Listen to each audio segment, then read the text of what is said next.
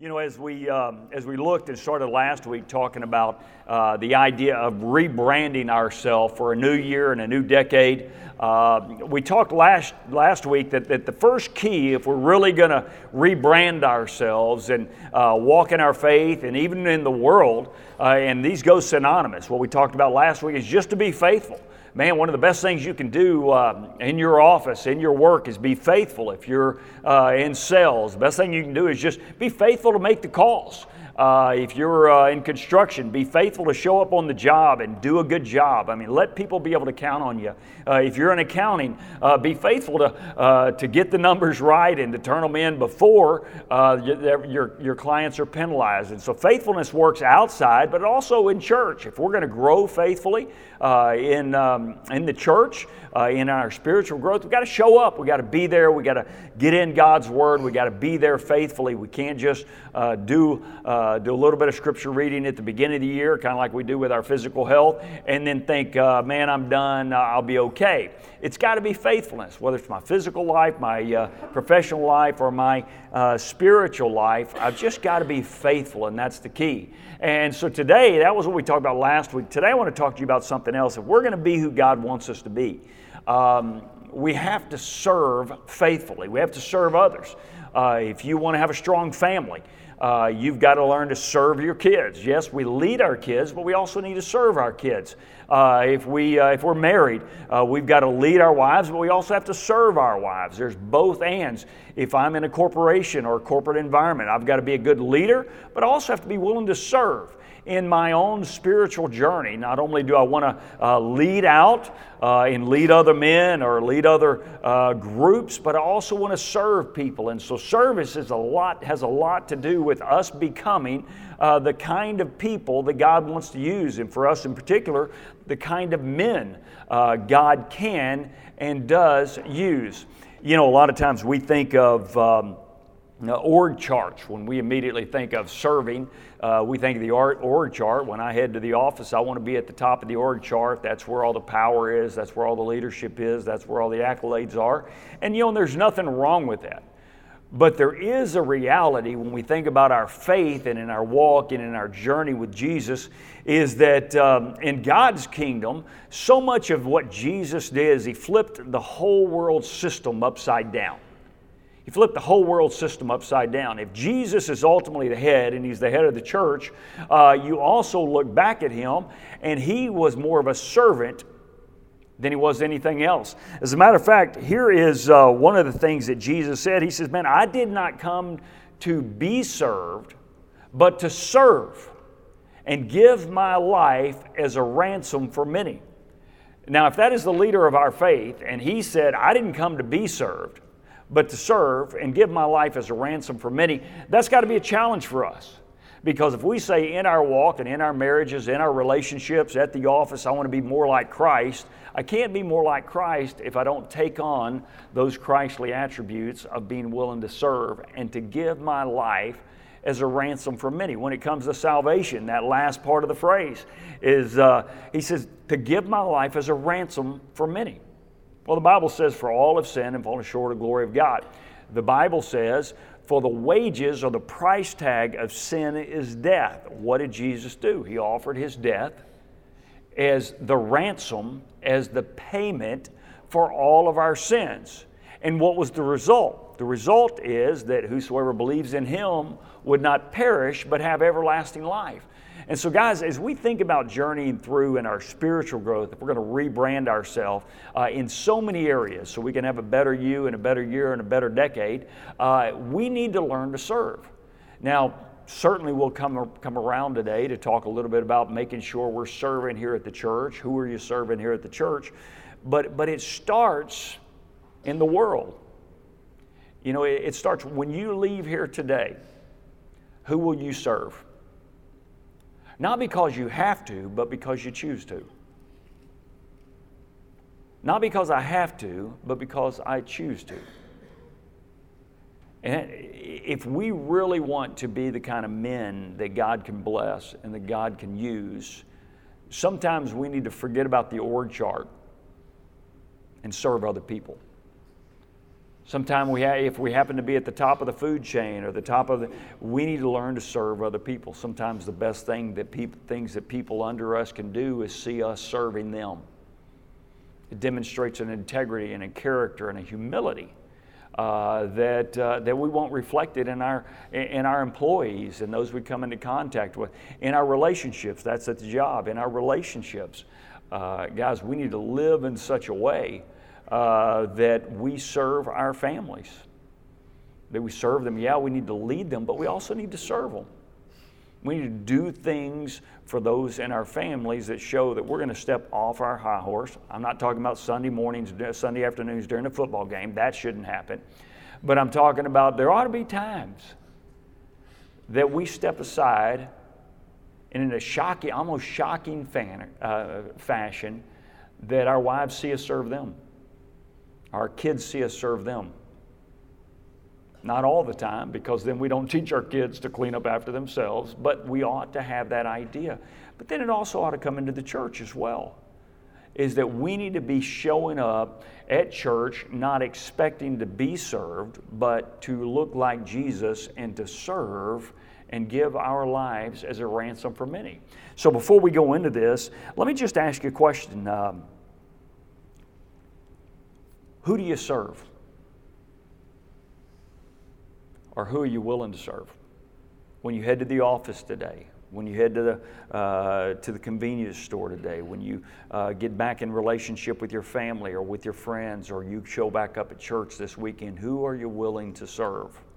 Uh, I, had, I had a great privilege as uh, uh, after I graduated from Baylor, I was in institutional sales, financial institutional sales, and so we were put in sales training seminars. And I went early on, this is before I surrendered the ministry, to a Zig Ziglar conference uh, talking about sales and the positivity and stuff like that. And uh, I remember him saying, uh, uh, used to say this. He says, the best way to get to the top is help enough other people get what they want, and you'll ultimately get what you want. And then I had the privilege, after I surrendered the ministry, uh, serving at a previous church, being the class pastor for the Zig Ziglar class. And in his class, basically in his class, he gave everything he taught in the big seminars all over the nation and gave it away for free. That's what he taught. And that's the way he used his reputation and his identity to bring people to Christ.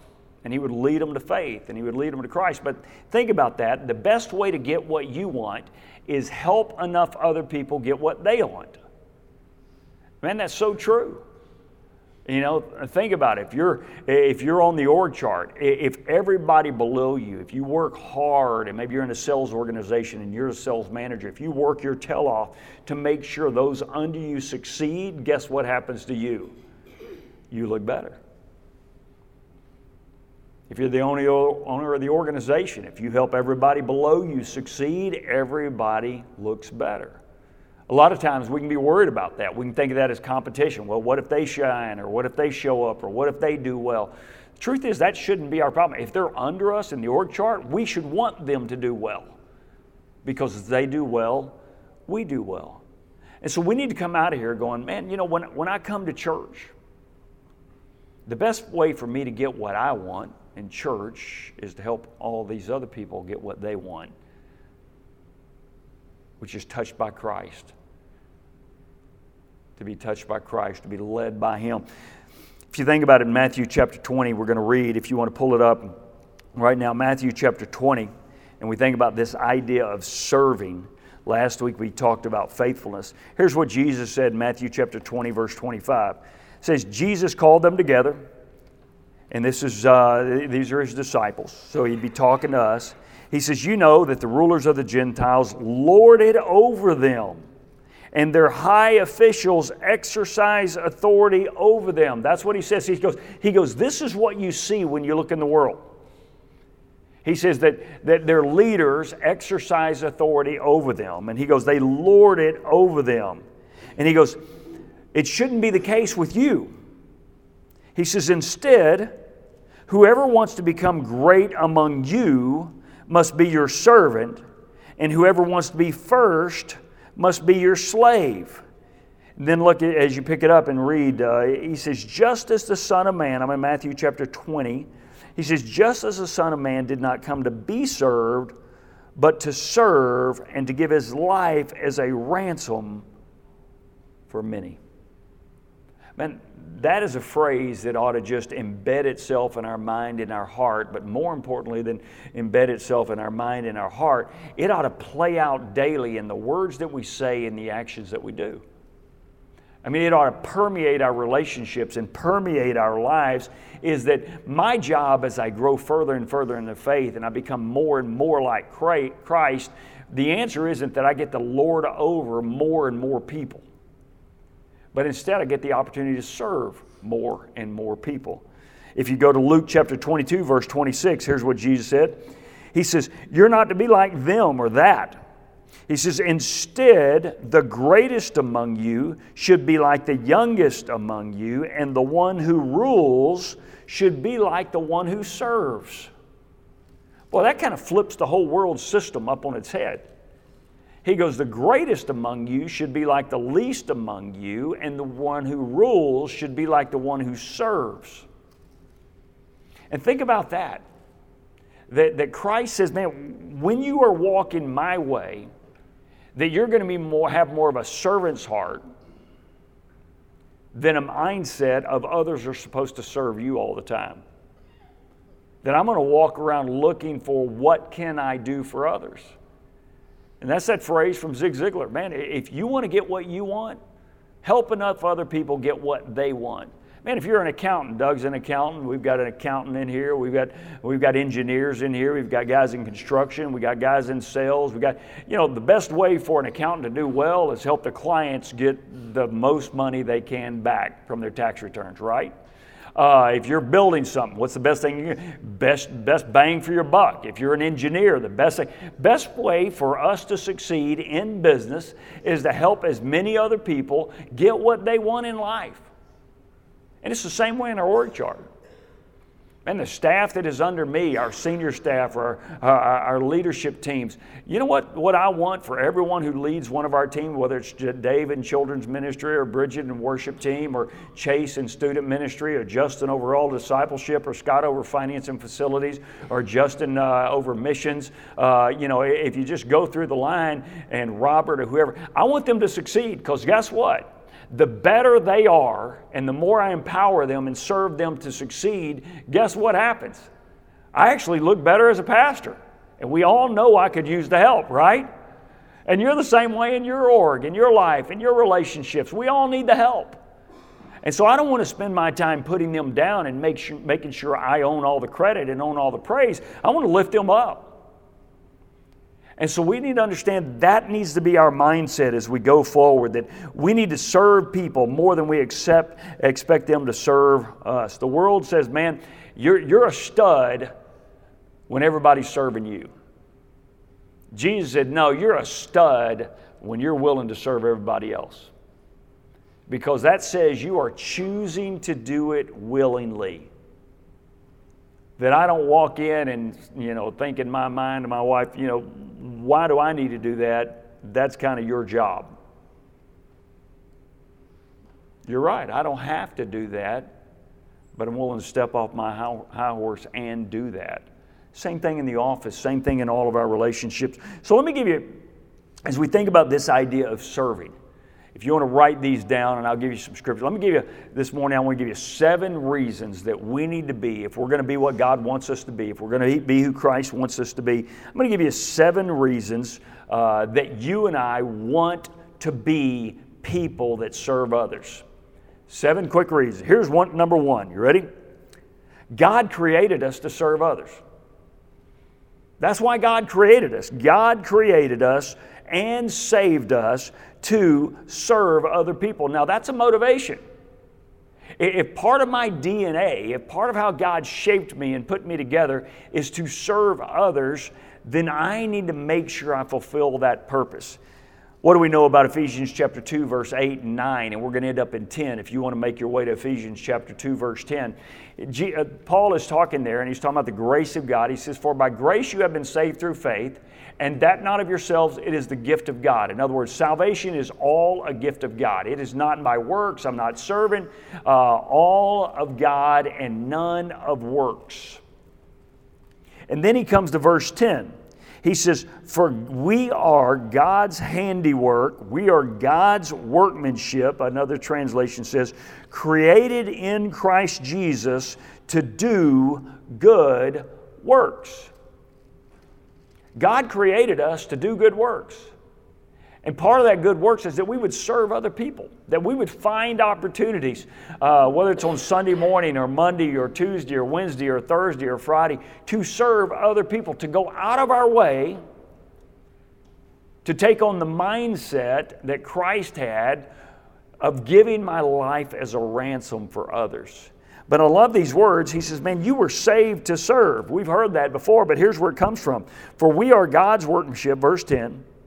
We are God's handiwork, His workmanship, created in Christ Jesus to do good works. Now, listen to this, which God prepared in advance, or one translation says beforehand, for us to do. So, guys, here's what that means that God saved you, but He saved you with a purpose. And His purpose wasn't simply that He would forgive all of your sins and give you eternity. We all love the fact that we're going to spend eternity in heaven. How many of you like that idea that I've trusted Christ, I'm going to spend it? We all like that idea. But between now and then, God has work for you to do. And it's more than just your job. There are good works for us to do. And let me tell you what, your job is a good work. Man, work is good for us, guys. Work is good. It is good for us to put our, put our hand to the plow. It is good for us to do that. But we also need to understand beyond that, God created us to do good works. And so we want to make sure that, man, I am saved for that. So, thought number one reasons I need to serve if I want to be like Christ is because God's created me and saved me for His service. So let me ask you a question.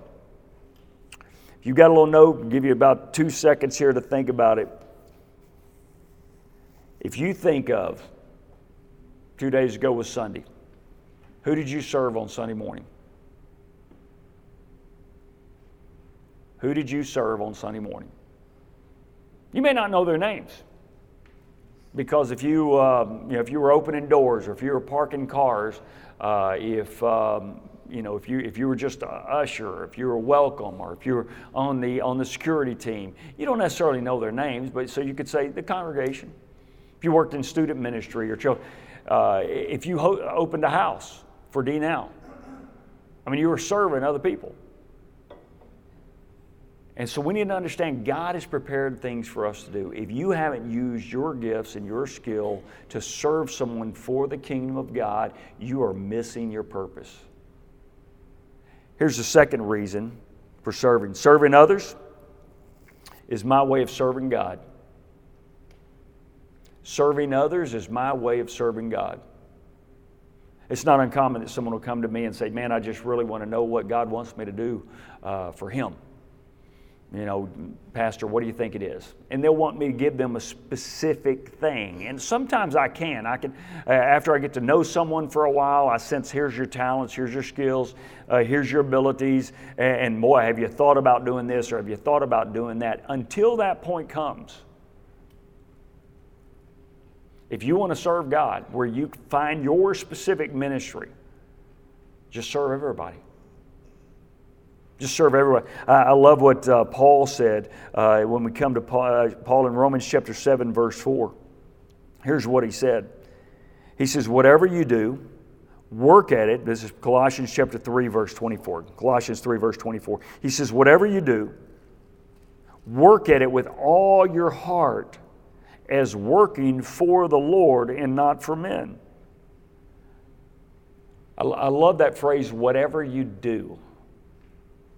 Whatever do that you do, that means if you're in Harley Davidson finance, whatever you do, work at it with all your heart and all your mind. If you're with G2 construction, whatever you do, work at it with all your mind, all your heart, all your. If you're in air conditioning, I was asking Joe a few seconds ago. I said, Joe, how's it, how's it going right now? And he goes, man, he goes, we just always wait till about April 15th. He says, we just try to survive in the air conditioning business until April 15th. Uh, and he goes, uh, that's what you do, right? This is the season. Uh, most of us haven't turned on our AC units in a while. If your heater didn't go out, you don't need him. first 97 degree day, you need Him, right? You just serve. What do you, what do you do between now and then? You just, whatever you do, however God has blessed you, serve with all your heart. So he says, whatever you do, work at it with all your heart, not as working for the Lord, not for men, since, listen to this, you know that you receive an inheritance from the Lord as your reward. So notice what happened. Whatever I do, I'm supposed to work at it with all my heart not as working for men, but working for God, knowing that I have an eternal reward. That means that there are going to be a lot of things that you do with your talents, your skills, and your abilities here on this earth that you're not going to be paid for on this earth. But God keeps accounting, God keeps the books. And when God keeps the books, ultimately the invoice will be paid. So, guys, just be faithful. Because when you and I are serving others, when we are serving others, we're also serving God. Let me give you another reason. Serving others proves that I belong to Christ. When I serve others, it, it is a proof that I belong to Christ.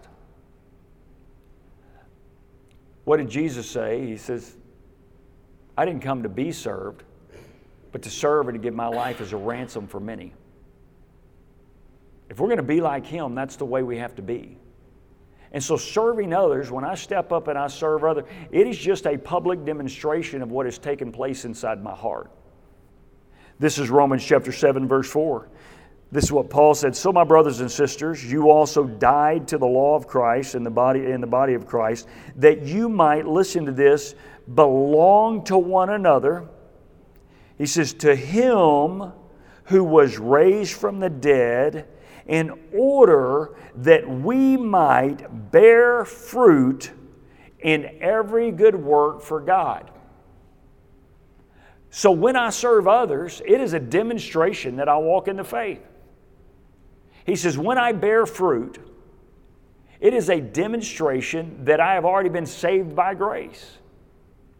So if you reverse that out, and, and I don't have a passion or at least a willingness to serve others just because of the grace of God in my life, that might be a proof that you're not in the faith. Now, that's not necessarily the only case. Because there are times that, that we have good reasons, right? Why don't I serve? Because I'm busy. We're all busy, guys. I, why don't I serve? Well, sometimes I travel on Sundays. A lot of people travel on Sundays. The question is are we willing to serve? Not only was I created for that, man, it, it's a proof that I walk by faith. Now, I want, to, I want to be clear on that word proof. It does not earn you salvation but it demonstrates you already have salvation. And we need to be real careful about that. Let me give you a fourth reason you and I want to serve. I serve others because I owe God everything. If you got a big question of why, why should I do that?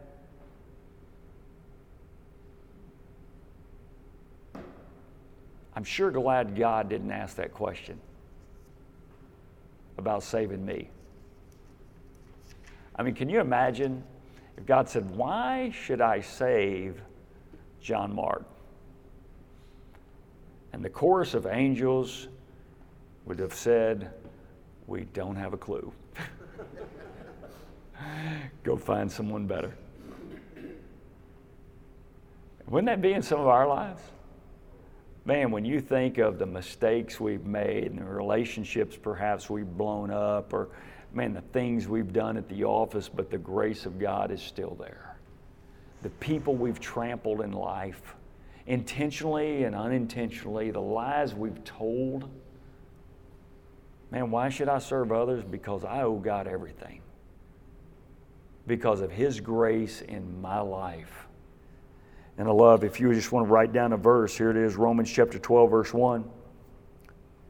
Paul says, Therefore, I urge you, brothers and sisters, in view of God's mercy, all right, right there, in view of God's mercy, to offer your bodies as living sacrifices that word living means active, breathing, serving, going. Man, with my mind, with my heart, with my energy, with my effort, with my actions, I want to offer my body to God as a living sacrifice. In other words, God, what would you have me do with my time? Maybe a block of time on Sunday morning or a block of time on Saturday morning or a block of time on Wednesday night. What would you have me do, God? Just as I offer my body, my skill, my life to you, what would you have me do? And you do it in view of God's mercy. And notice what he says, and this will be holy and pleasing to God, which is your true and proper worship. I want, I want you to hear me when he says my true and proper worship. Our true and proper worship, this is not proper worship for the man of God. I want you to know, is that we would show up in the morning, on Sunday morning, that we'd make our way in there, that we would sit in service, that we would allow the others around us to sing because we can't, right? We would sit down, we would endure the pastor's sermon we would get up and leave and say, I want to worship today. That's not worship. And you say, okay, what if I sang? That's still not worship. That's when we, as a corporate body of believers, come together and get edified. We get fed God's word. We corporately, as a body of believers, you look in the New Testament, we're to pray together, worship together, sing together. But then ultimately, true worship is when I serve others.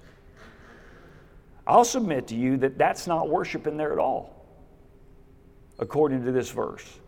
It's what we do with that that is real worship. Does that make sense? I want you to hear me. It's what we do with that. Now, I am not de emphasizing and saying, don't go here the songs sung. We need those. It's great to hear the inspirational music, the encouraging music, the, the music that has uh, a didactic message, a teaching message, a, a, one that shares us and reminds us of the grace of God or the mercy of God or the love of God or who Jesus is. He's one Lord. All of those songs just embedded in our mind and our hearts that we can remember.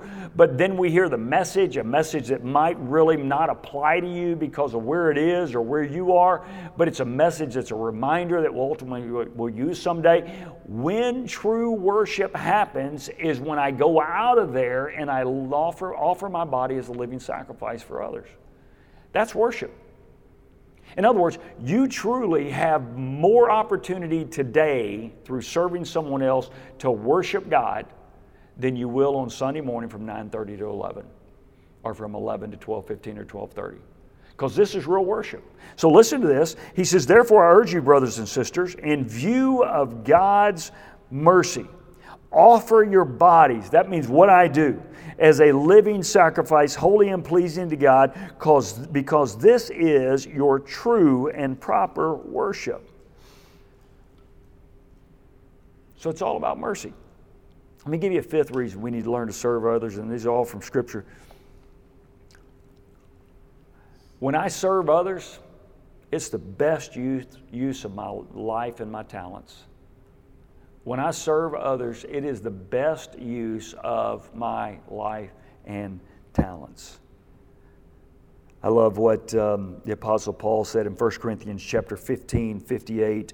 You might want to just write this down, and this is a great one to memorize. He says, Therefore, my brothers and sisters, he says, stand firm in your faith let nothing move you.